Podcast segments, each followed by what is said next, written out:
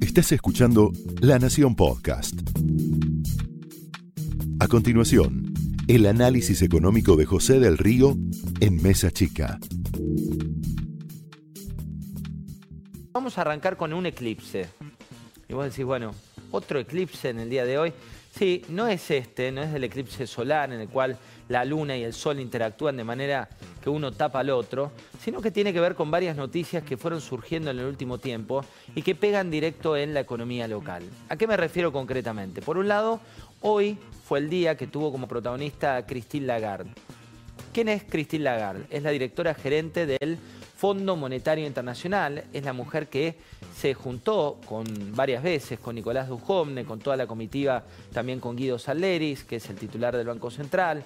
Es la dama que le dijo a Dujovne en aquella reunión, ministro, usted está falto de mujeres, y apareció este tuit, porque estamos en la temporada alta de los tweets, donde dice que ella acepta la nominación para presidir el Banco Central Europeo y que aceptar esa nominación para presidir ese Banco Central hace que ella decline temporariamente de su puesto como titular del Fondo Monetario Internacional.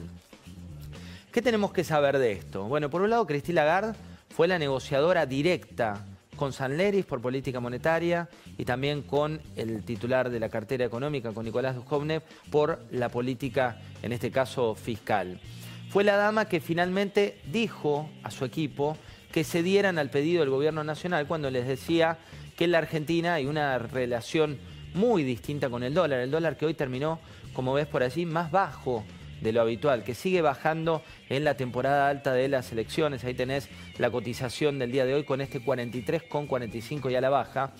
Y este punto de inflexión se produjo cuando Cristina Lagarde entendió, y lo entendieron sus técnicos, que el Banco Central podía intervenir libremente para llegar a las elecciones de manera más tranquila. ¿Qué pasó también hoy? Se difundieron los datos del REM. ¿Qué es el REM? El relevamiento de expectativas del mercado. ¿Qué es lo que mide? Es el promedio de las consultoras y los bancos que te dicen a cuánto van a estar los precios. ¿Qué ocurrió hoy? Por primera vez, por primera vez, ese REM te muestra que hay una tendencia declinante de la inflación, al menos de las expectativas de inflación, que es lo que ellos miden.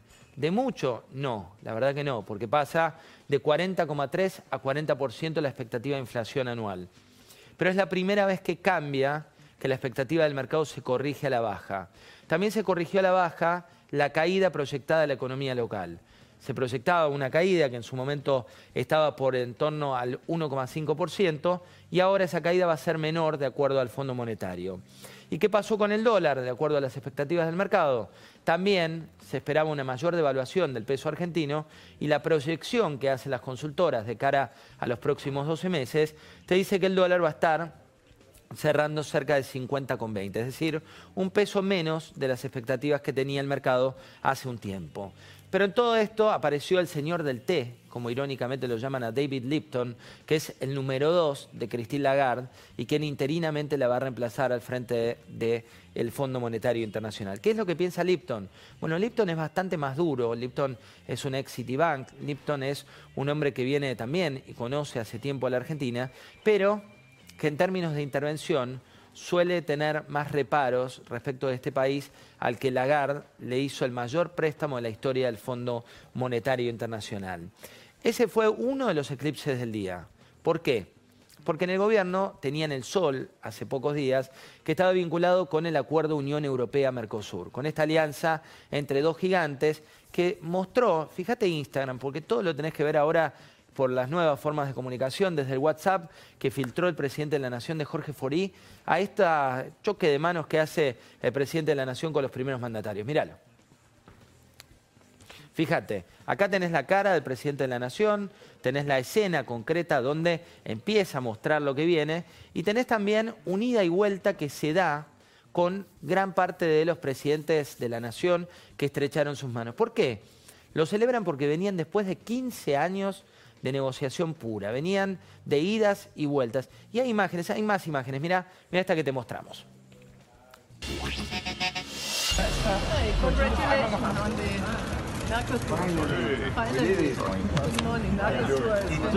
Oye, enhorabuena. Bueno, has estado peleando muchísimo tú, enhorabuena. Si no fuera por tu liderazgo, no hubiera salido.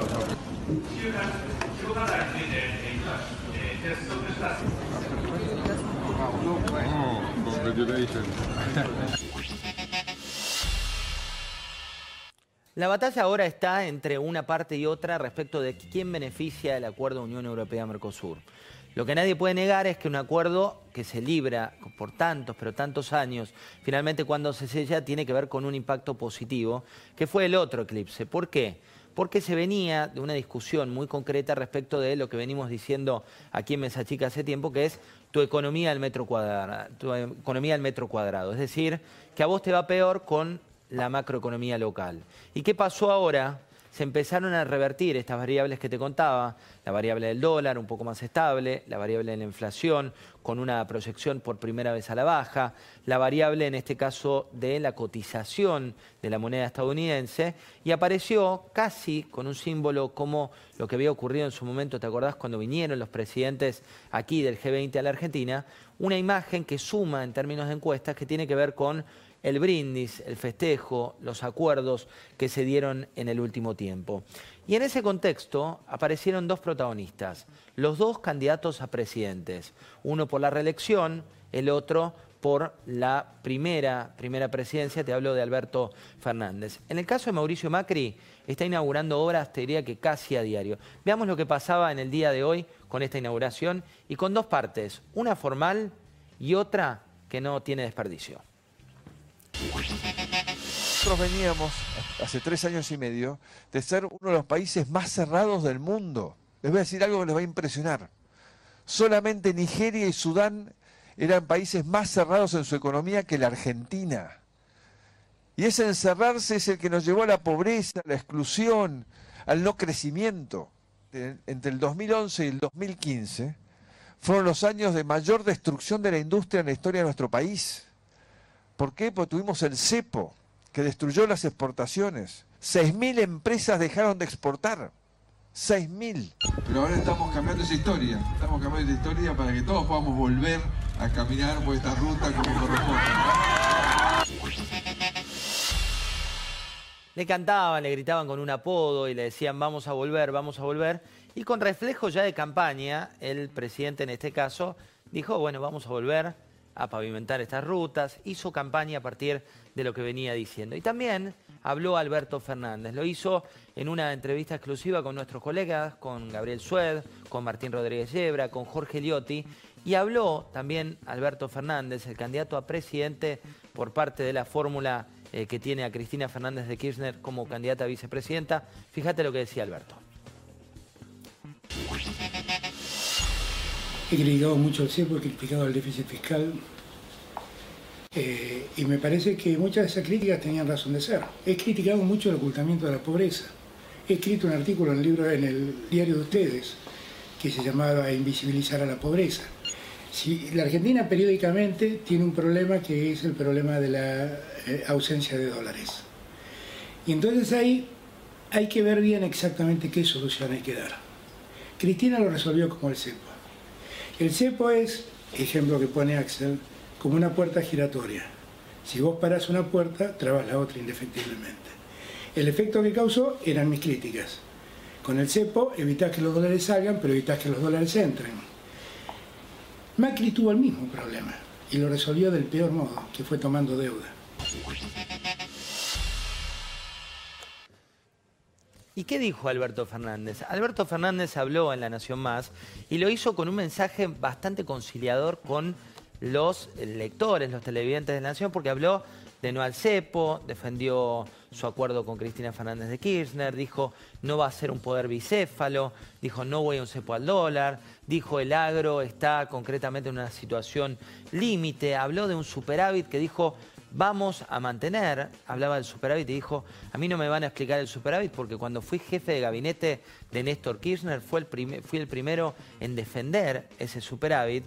Y esto, de nuevo, se da en un contexto en el cual también el otro eclipse, que fue la partida de Lagarde, tuvo unas novedades que fue sobre todo un WhatsApp que le mandó Nicolás Dujovne a Cristín Lagarde, donde él le precisaba, la despedida, le decía en, en un léxico bastante corporativo, le deseamos el mayor de los éxitos. Ella solía decirle Nicola a Duhovne cuando, cuando hablaban. ¿Y qué es lo que viene? Muy breve lo que viene en materia económica. Por un lado, vas a tener a partir de ahora definiciones conciliadoras por parte de Alberto Fernández y definiciones más certeras y más empáticas por parte del presidente de la Nación, Mauricio Macri.